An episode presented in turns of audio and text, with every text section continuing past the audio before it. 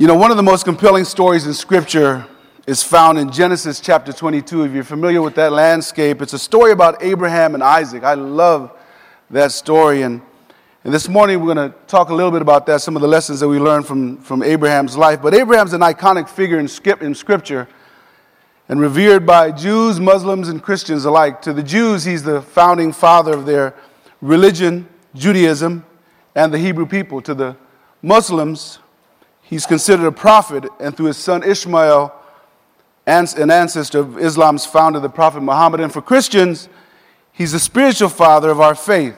God made a covenant with Abraham that nations would be blessed by him. And Jesus Christ, his lineage is traced back to and through Abraham. Here's what Galatians 3 says Abraham believed God, and God counted him as righteous because of his faith. The real children of Abraham then are those who put their faith in God. God proclaimed this good news to Abraham long ago when he said, All nations will be blessed through you. So all who put their faith in Christ share the same blessings Abraham received because of his faith. And today, I want to look at a few of those, but before we jump into that, I want to look at Genesis chapter 22. And, and this morning, you have an opportunity to kind of exercise a little bit. You're going to get a chance to read along. So let's read the entire chapter. It's only 19 verses. It's going to be on the screen for you. Genesis 22, verse 1 to 19. You ready? Go. Sometime later, God tested Abraham's faith. Abraham, God called. Yes, he replied, Here I am. Take your son, your only son, yes, Isaac, whom you love so much, and go to the land of Moriah. Go and sacrifice him as a burnt offering on one of the mountains which I will show you. The next morning, Abraham got up early. He saddled his donkey and took two of his servants with him, along with his son Isaac. Then he chopped wood for a fire for a burnt offering and set out for the place God had told him. On the third day of their journey, Abraham looked up and saw the place in the distance. Stay here with the donkey, Abraham told the servants. The boy and I will travel a little farther we will worship there, and then we will come right back. So Abraham placed the wood for the burnt offering on Isaac's shoulders, while he himself carried the fire and the knife. As the two of them walked on together, Isaac turned to Abraham and said, Father, yes, my son, Abraham replied. We have the fire and the wood, the boy said, but where's the sheep for the burnt offering? God will provide a sheep for the burnt offering, my son, Abraham answered. And they both walked on together. When they arrived at the place where God had told them to, Abraham built an altar and arranged the wood on it. Then he tied his son Isaac and laid him on the altar on top of the wood. And Abraham picked up the knife to kill his son as a sacrifice. At that moment, the angel of the Lord called to him from heaven, Abraham, Abraham. Yes, Abraham replied, Here I am. Don't lay a hand on the boy, the angel said. Do not hurt him in any way for now I know that you truly fear God. You have not withheld from me even your son, your only son. Then Abraham looked up and saw a ram caught by its horn in a thicket. So he took the ram and sacrificed it as a burnt offering in the place of his son. Abraham named the place Yahweh Yireh, which means the Lord will provide. To this day, people still use that name as a proverb. On the mountain of the Lord, it will be provided. Then the angel of the Lord called again to Abraham from heaven. This is what the Lord says Because you have obeyed me and have not withheld even your own son, your only son, I swear by my own name that I will certainly bless you. I will multiply your descendants beyond number, like the stars in the sky and the sand of the seashore. Your descendants will conquer the cities of their enemies, and through your descendants, all the nations of the earth will be blessed, all because you have obeyed me. Then they returned to the servants and traveled back to Beersheba, where Abraham continued to live. Good job. Let's pray. Father, we thank you that it's your word that brings life to us, and it's your spirit that leads us into all truth. And so we thank you, Holy Spirit, that you are with us this morning and that you use the foolishness of, of preaching to reveal your heart and the heart of God. In Jesus' name, and everybody said, Amen. Amen. It's good to read the word. So if you haven't exercised, that's what you get. So here are three things that we can learn from Abraham's life, and we'll come back to 22 a little bit later. Here's my first point for this morning How we do life is a good indicator of who or what we worship. How you and I live our lives is a pretty good indicator of what we worship or who we worship. Abraham lived in a, in a polytheistic culture. In other words, he lived in a culture that worshiped many, many gods, hundreds, thousands of gods. Human sacrifices, temple prostitutes, and other perverted forms of worship were normal in his day. In Genesis chapter 12, God calls Abraham to leave his homeland, relatives, and friends and to follow God. And Abraham didn't blink. He did what God told him. He was 75 years of age when we pick up the story in, in Genesis chapter 12. 75 at the time. Can you imagine that? That somebody, that, that, that you get a phone call, says move. It doesn't, although it doesn't say it, it seems reasonable to deduce from Abraham's response to God's call that Abraham had a relationship with God. I don't know about you, but getting a call from a perfect stranger, hey, hey, I got, a, I got a new place for you to go to. I know you never heard of it. Just trust me. Just show up here. The trucks are going to be there. Pack the kids, pack the wife, pack everybody in. We're going to send you out. I can't tell you your destination, but just go for it. Just trust me. Would you do it? I'd kind of have to know who's on the other end of the line, wouldn't you? You wouldn't do it if a per- perfect stranger called you up and told, and told you to do that, would you? But if you knew some, if you knew the, the person on the other side, if you trusted them, then it stands to reason that you'd respond positively. And that's what Abraham did. Here's what Hebrew 11 says It was by faith that Abraham obeyed when God called him to leave home and to go to another land that God would give him as his, as, as his inheritance. He went without knowing where he was going. And even when he reached the land that God promised him, he lived there by faith. For he was like a foreigner living in tents, and so did Isaac and Jacob, who inherited the same promise. Abraham was confidently looking forward to a city with eternal foundations, a city designed and built by God. He didn't have a clue where he was going. All he knows is that God had called him and he responded with all of his heart. I remember when uh, my mom and dad, they, uh, in, the, in the early 50s, I think it was, uh, they were called to the mission fields. My father was a missionary to Papua New Guinea for about 14 years. And uh, he, as a Bible student, they were kind of praying about where to go, and they felt like God was calling them to Papua. Uh, at that time, the, the, the, missionaries before my dad showed up had been killed, the one that to, at the place that he was going to serve. And so pops and mom, they kind of got together, and at the time it was just my, I have a, two older sisters. They were the only ones that then, uh, they kind of packed on top, uh, onto some boats and headed out to Papua New Guinea. Didn't know where they were going, didn't know anything about the, well, didn't know a little bit about the people there, knew that they ate people. And, uh, but they just loaded up and went. And they went, and I remember my dad telling me this as a kid. He said, We went there knowing that we were going to go there to die. We went there knowing there's a possibility we were not coming back. Now, you've got to be pretty confident in the one that called you to be, able, to be willing to say, It's going to cost me everything, but it's worth it. I remember when I got a call to full time ministry, we were, I was working as a chicken salesman at Crestwell Foods. There's a place that used to be down there at Fircrest Foods, it's called. And uh, while I was working for them, I get a call every now and then from a buddy of mine who's a traveling evangelist, and he said, "Hey, Raj, you need to come to you know Memphis State. We've got a position here for you, or Michigan, or a couple of a couple of different universities. We want you to be a, be a college pastor here." I'm like, "Dude, I got a real job, and I got a wife, and she's pregnant, and no, I don't want to come." And then uh, then I got fired. About six months in, then I was really open to uh, to some suggestions. But I remember when he called me up when, when Rice called me up, he goes, Hey, man, God is doing some awesome things in Hawaii. I said, Really? He goes, Yeah, there's a lot of kids, that are, there's a bunch of athletes and, and, and, young people getting saved on campus, and you need to come and see what, see what God is doing. You're the man. And uh, Hawaii sounded appealing, but it was still kind of scary. I didn't know what I was getting into. But as soon as that, as that plane landed and I smelled that food, I knew I was home. I know it's a weakness of mine, and God knew how to get to me. But I remember when I came back from my two week kind of, I went there for a couple of weeks to kind of check out the lay of the land, and I came back and I, I told Kimberly, honey, we're going to go to Hawaii. We're going to minister there. I didn't know what I was getting into. If you'd have told me that I was going to be a college pastor, if you'd have met me when I was about 13, 14, 15, said, You're going to be a college pastor someday, I'd have punched you in the face, took your money.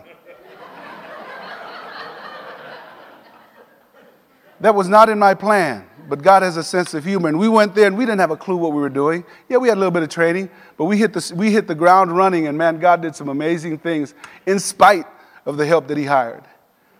And uh, to this day, some of our best friends uh, are those folks that we kind of led to the Lord and kind of walked with in their journey of faith together. Abraham didn't know where he was going. We don't get a lot of information about Abraham before God calls him out in Genesis 12. However, we do know that when we look at the biblical timeline and the genealogies, Abraham was the 10th generation removed from Noah, being a direct descendant of Shem, Noah's son. When Abraham was born, Shem was 390 years old, and his father Noah was 892 years old. Abraham was about 58 years old when Noah died, and 110 years old, 10 years old when Shem died. It's possible that Abraham hung out with grandpa, great, great, great, great, great, great grandpa Noah and great, great, great, great, great, great, great, great grandpa Shem. And it's possible that they had some conversations about what went on in the flood. How, how, cool would that conversation be? That the flood showed up and man, all of this birds and all these guys kind of run up on the ark and man, it was kind of funky in there and Shem couldn't stop farting. And I mean, just, I mean, can you imagine the, the, the conversations that they had? But but I, I'm sure somewhere in the middle of that conversation, there was this, there was this unpacking of this amazing God that told us, hey, here's, the, here's how you're going to do this. You're going to build a boat. Huh? Boat? What's that? Just shut up and build. Okay, now this, these are the tools that you're going to need, and these, this, is, this is the materials that you're going to need. All right, whatever. And, and I can imagine the conversations in the theater of my mind that, that, that uh, that little Abraham is sitting there listening to Noah and Shem, and Shem kind of talk about, remember this and remember that, and how God came through. Eh, eh, I mean, in the, theater of my, in the theater of my mind, I just see that conversation going on, and it had to be a cool conversation, centered around the fact that there's a living God that loves us, that cares for us, that has a plan and a purpose for our lives. What we do know is that when God called Abraham to move out from the comfort of his hometown and family ties, Abraham did it. He did it without blinking. And if you read the narrative in, of Abraham's life in chapter 11, 12, and it actually goes past 22, but you can just go up to chapter 20. It won't take you long. Just a little bit. You read a whole, you read a whole chapter this morning. Take a few moments this week and check that out. What you'll find is a man who, who consistently followed after God. He had his issues. He had some problems. He had a problem with lying, a little problem with lying, little problem with fear. You know, I mean, he, he was so afraid for his life, and when him and his wife were traveling, he was willing to sell her, to, sell her as a sex slave. We're talking about the father of our faith. He had some issues. The great news for Abraham is that the God who knew the challenges and obstacles Abraham would face, the God who knew the flaws in Abraham's character, the all powerful, all knowing, ever present God was choosing Abraham to be the catalyst, an agent of dynamic and divine change for establishing his plans and his purposes, for restoring mankind into right relationship with him, for establishing a nation, a kingdom of people who would love him with all their hearts. Abraham, in that culture, that polytheistic culture, ditched all the other gods and turned his life over to the one and only living, living God. Abraham has promised land and that, and that his aging barren wife would bear him a son that he would be a father from whose loins kings and nations would be birthed. God found a man that he could reveal himself to and through, a man who God could trust with his plans and purposes. So this week, just take a few moments, perhaps, and, and check out Genesis 12 through 22. Read Abraham's story. What you'll find is a man who heard from God and embraced God's plan for his life. Following the one true God requires that like Abraham, we ditch all other gods. Those things that have a hold on our affections, those things that we worship other than the one true God. Now, you may say, I don't worship gods. Well, let's think about that for a moment. What consumes your thoughts and activities on a daily basis? What consumes your thoughts and activities on a daily basis? How much is God a part of that? What drives what you do, how you do it, why you do it, and how much is God a part of that? Luke 16, 13 says, No one can serve two masters. Either you will hate the one or love the other. He's, he's referring to who's in control of your life. You can't serve two masters. You either hate the one or love and love the other, or you will be devoted to one and despise the other. You cannot serve both God and money. Saying that money can be an idol, money can be a God in our life. And you can put in whatever it is that you, whatever your thing is. How we do life is a good indicator of who or what we worship. Abraham worshiped God. This week I was reading Isaiah 59, and a line I read caught my attention, and I felt compelled to include it in our conversation this morning on this first point. In Isaiah 59, uh, one of the verses that, I, that, that I'm reminded of whenever, whenever I'm ministering to, to people who don't know the Lord is 59 1 says, God's hand is not so short that he can't save you, nor is his ear so dull that he can't hear you. But your iniquities, your twisting and perverting of the truths of God have caused a separation between you and God that, you, that he can't save you. It's our twisting, it's our perverting of his truth, it's our, it's our messing with God's purpose and plan that's it's, it's our sinning that has separated us from God. And later on in that, in that same chapter, it talks about those who are fully engaged in just stupid stuff, just full of hell. Their feet run to do evil, and they rush to commit murder. They think only, only about sinning. Misery and destruction always follows them. And that's the line that kind of caught my attention during one of my, my devotionals. Misery and destruction always follows them. They do, don't know where to find peace. Let me ask the question this way If how you do life, how you treat others, how you conduct business, how you do relationships with your spouse, your child, your neighbors, how you do, if how you do life were a boat cruising down the Willamette River, what are you leaving in your wake? What is following you? Are you leaving in your wake trial or blessing? Are you leaving in your wake misery or happiness? When you come into a situation, you know how it is. You, when somebody comes, somebody walks into the room, they've got this, you know, it's, it's all good. But when they leave, they just leave a trail of tears. They leave a lot of heartache, a lot of confusion. Where are we at? What's the wake that's following us as we do life? Just peek back and have a look. Is the wife crying? Are the kids confused? Are your workmates glad you left the room? Is your neighbor worried that you're passing by? Just a thought. I prefer Psalms 23 to be what I leave in the wake of my life. Surely goodness and love will follow me all the days of my life. That's what I want to follow me goodness and love, not misery and destruction. Goodness and love, not misery and destruction. Because how we do life is a good indicator of who we worship or what we worship. Second lesson from Abraham's life Abraham's relationship with God fueled his faith. His relationship with God fueled his faith. Romans 4 kind of bears this out, and some other scriptures it says, Clearly, God's promise to give the whole earth to Abraham and his descendants was based not on his obedience to God's laws. Listen, it wasn't based on Abraham's adherence to the law, but on right relationship. On right relationship. Not obedience, on right relationship with God that comes by faith. Verse 17, that is what the scriptures mean when God told him, I have made you the father of many nations. This happened because Abraham believed in God who brings the dead back to life and who creates new things out of nothing. Verse 18, even when there was no reason for hope, Abraham kept hoping, believing that he would become the father of many nations. If you read his story, I mean, he had a couple of things he had to wrestle through. First of all, is that he, his wife was barren.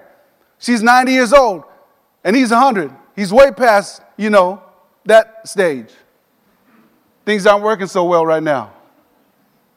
And he's thinking, I'm going to be the father of many nations. I can't, you know. She's toe up. But Abraham kept believing and believing God. And even when there was no reason for hope, Abraham kept hoping, believing that he would become the father of many nations. Verse 20 says, As Abraham never wavered in believing God's promise. In fact, his faith grew stronger, and in this he brought glory to God. He was fully convinced that God is able to do whatever he promises. I'm going to read that again. He was fully convinced that God is able to do whatever he promises. Fully convinced. And because of Abraham's faith, God counted him as righteous. There was a time as, on his journey of faith from the, from the promise to the fulfillment, Abraham ran into a little bit of discouragement. You see that in, in chapter 15 of Genesis on the screen for you. Sometime later, the Lord spoke to Abraham in a vision and said to him, Don't be afraid, Abraham, for I will protect you and your, and your reward will be great. But Abraham, he's kind of discouraged. He said, Sovereign Lord, what good are all your blessings when I don't even have a son? Since you give me no children, my servant, the servant of my household, will inherit all my wealth. You've given me no descendants of my own, so one of my servants will be my heir. Then the Lord said to him, No, your servant will not be your heir, for you will have a son of your own who will be your heir. God is clarifying for, for, for Abraham. He said, My plans haven't changed. It's your son from your loins through Sarah who's going to be your heir. Then the Lord took Abraham outside. I love this part. Takes the guy outside. He's kind of discouraged. He says, Hey, look up to the sky. Check that out. What do you see? He says, I don't know what you see, but look up to the sky and count the stars if you can. That's how many descendants you'll have, Abraham. Hang in there, son. It's going to be okay. And Abraham believed the Lord, and the Lord counted him as righteous because of his faith. If you go to Genesis 17, it says, And I will bless her, it's talking about Sarah, and give you a son from her. Yes, I'll bless her richly, and she will become the mother of many nations. Kings of nations will be among her descendants. Jump down to Genesis chapter 21. The Lord kept his word and did for Sarah exactly what he had promised. He did for Sarah exactly what he had promised. She bore a son, Isaac, the son of promise. Abraham's relationship with God fueled his faith, and the same is available to us today. Perhaps you feel that you're pursuing God's plan for your life and you've hit a rough spot. My encouragement, and the scriptures would do this for us too, is to return to the presence of the Lord for times of refreshing. Stop talking and listen. Maybe that's what we need to do. Stop talking and listen to God. Here, here's a message from for the as I was kind of preparing for our sermon. This I felt like this was a message for someone here today. Just like He did with Abraham, God would say to you that the vision and promise that I have, that I gave you, will come to pass. Only be strong and courageous. Trust in the Lord with all of your heart and lean not on your own understanding. Acknowledge the Lord in all of your ways, and He will make your path straight. That's for somebody in this room today. I don't know where you are. Abraham wasn't caught up in the promise. What he was caught up in was the promise giver. That's who the big deal was in his life. The God of the universe, the one who spoke, he could trust him, he could depend on him. It's not about the promise, it's about the promise giver. And he who began a good work in you and I is faithful to finish it. Faithful to finish the good work that he's begun, uh, begun in our lives. Is life a mess right now? Good. He can fix it.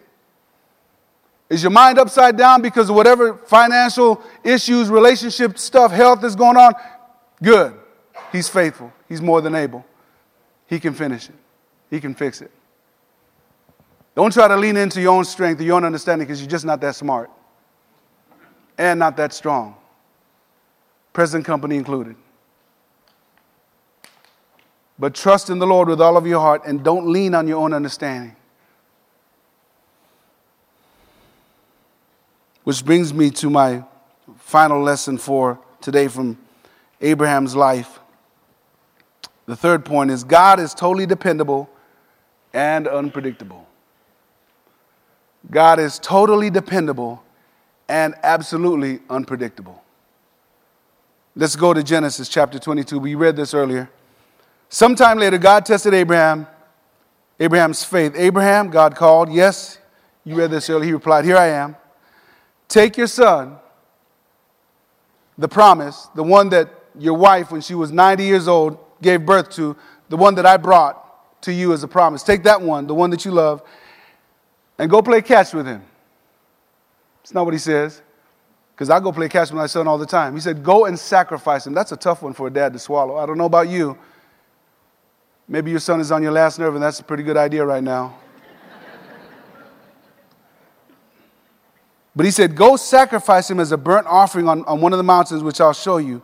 The next morning, the next morning, not a few, let me just pray, let me just think about that for a second, Lord. Let me just, you know, I don't know if you really got your act together right now. Maybe you know, had a bad dinner or something.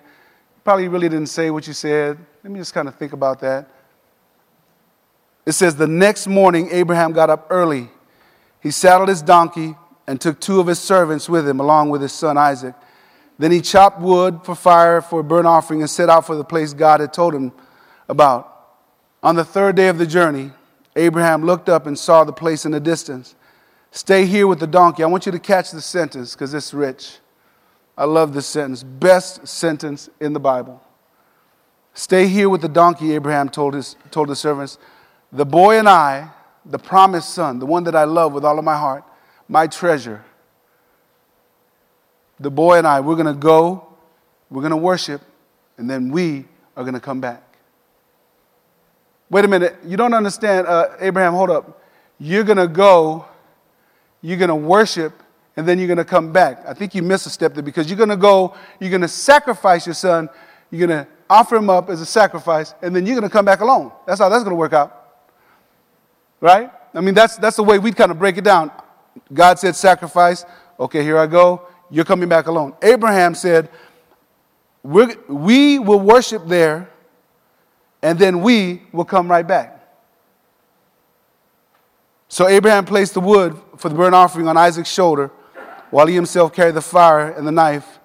As the two of them walked, and you know the story. I mean, can you imagine that that know, was going through. I, I don't know. I can't imagine what's going through.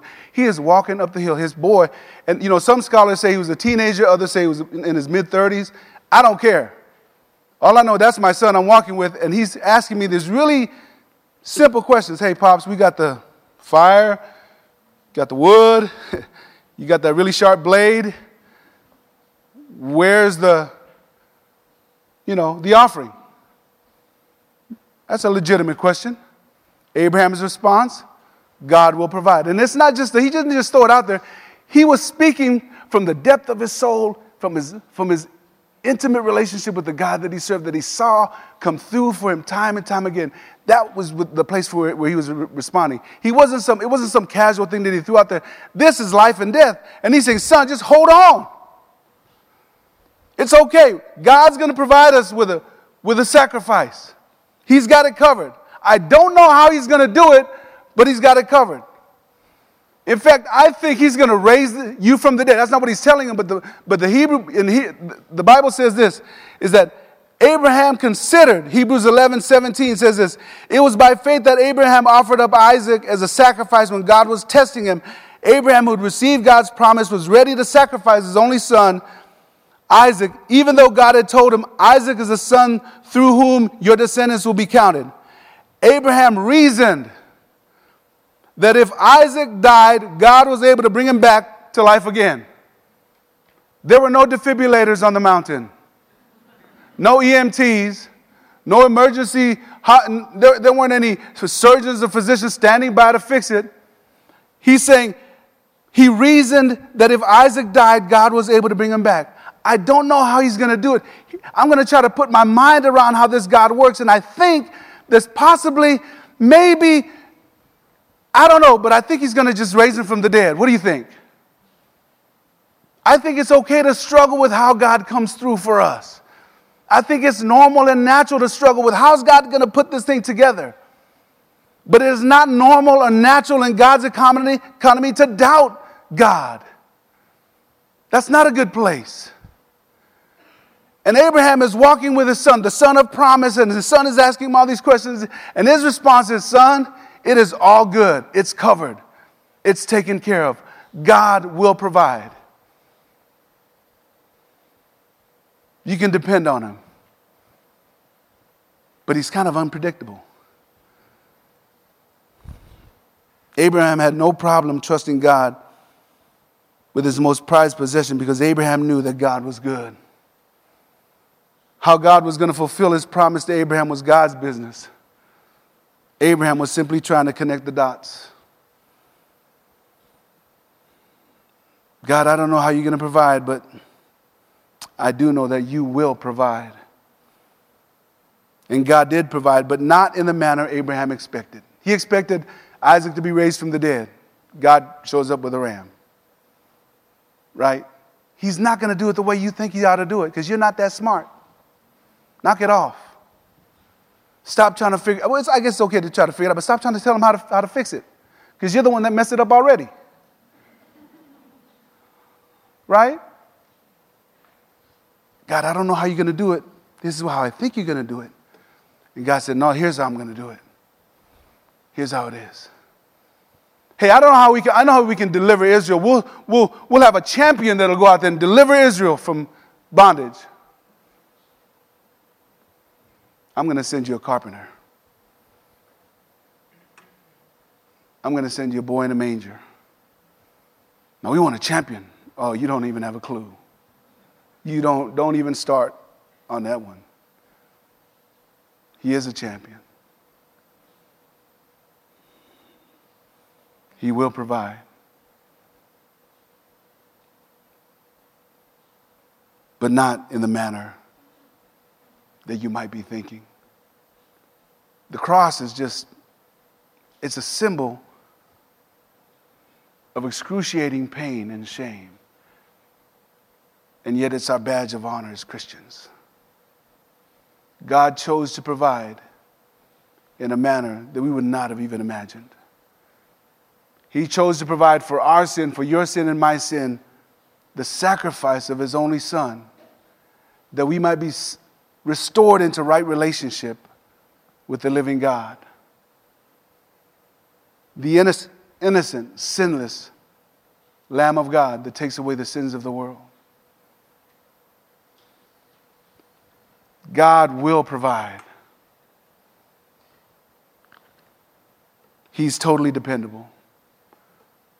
But in my experience, and what I've seen in Scripture and the experience of others, He is unpredictable. Doesn't like boxes, doesn't fit very well in them. Perhaps that's encouraging news for some of us here today. Perhaps you're in a tough spot and wondering how is God going to provide? I think He's okay with us trying to figure out His how as long as we trust Him and lean into His amazing wisdom, grace, strength, and power throughout. As I was finishing up my sermon prep last night, Pastor Stan called me and we chatted. And uh, he suggested that I share what my family and I are trusting God to provide for our family. Uh, this past summer, um, I went to the ear, nose, and throat doctor because my ear was just really bothering me. I mean, I got this, I don't know if y'all have it, but I've got this chirping going on in my ear. And First of all, it was one cricket, then two. Now it's got a, got a cricket farm on my shoulder. And so I go to the doctor, and he goes, Yeah, that's normal. You're old. and you're ugly. And then I picked him up off the ground after I punched him. No, I'm just kidding. but uh, he said, Well, you know, you've got this tinnitus thing, not tinnin, but tinnitus. Uh, is that named after your family, Bob? Okay, just checking. So he said, You got this thing in your ear that most people your age, older people, start getting, and not, not, not to worry. And, but hey, why don't we do an MRI? Let's just do an MRI. I, I haven't even known Kaiser to pass out MRIs like pills or candy. But anyway, so let's do an MRI. 97% of the people that have what you have, they have tinnitus, but there's a 3% that have something else. So let's just do an MRI, make sure that, you know, we kind of clean the, clean the, the slate. So they do an MRI, and I get a phone call. It was in September, and I get a phone call about a week later. Kimberly was up in Seattle at the time, and, and uh, the lady on the other side of the phone, hey, your MRI results came back. Do you want to come in, or you want to just know what they are? Said, uh, you know what? I don't want to come in. Why don't you just tell me what you got? You have some tumors on your brain. Okay, I'm coming in. and so uh, I was a little concerned, you know, when, you, when they say that you have tumors on your brain. I said, tumors like plural tumors, not like one tumor.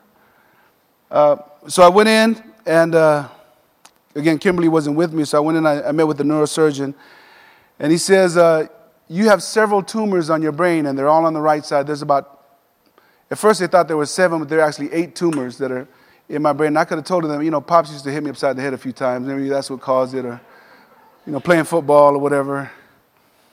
But he said, No, you got, and they're, they're not, first of all, they're not cancerous, which was not life threatening. Another, another good news for me. I was really happy, although I was pretty nervous for the few days leading up to seeing him because I had the worst case, I don't know about you, but I had worst case scenarios kind of playing out for me.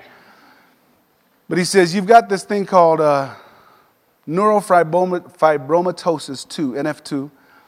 Uh, you got the reason why the ringing is in your ears. You've got this tumor that's on that's inside the auditory canal, and anyway, there's just jacked up stuff in my ear.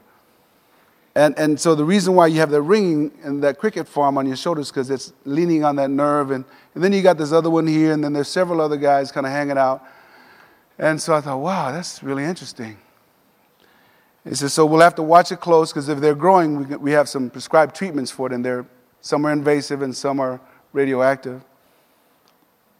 And so from September till now, we've been just trusting God. Just, you know, we've been praying, God, you can provide. I, I don't know how you're going to provide, um, but I just know you, you're good. And you're going to provide. And uh, maybe there's a tinge of uh, denial or whatever in there, but I think, I hope it's mostly faith that I don't know where this thing is going to land. We, we took an MRI in September. We're going to take another one in January to tell us if there's any growth, and if there is, there's a prescribed response that we're supposed to do. But in the middle of all that, you know, our family is just trusting that God will provide. Because He does. And He does it His way.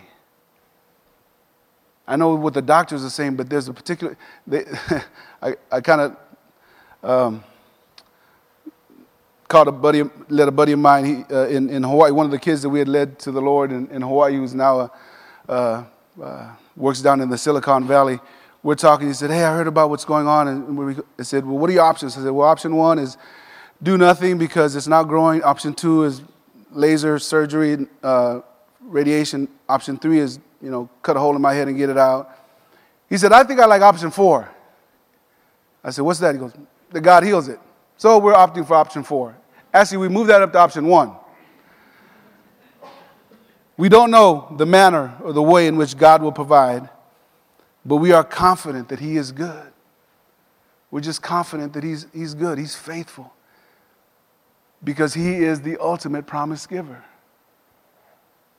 And we don't know how He'll provide, but we do know that He will provide. Abraham's life reflected who he worshiped, Abraham's relationship with God fueled his faith, and Abraham discovered that God is totally dependable and unpredictable.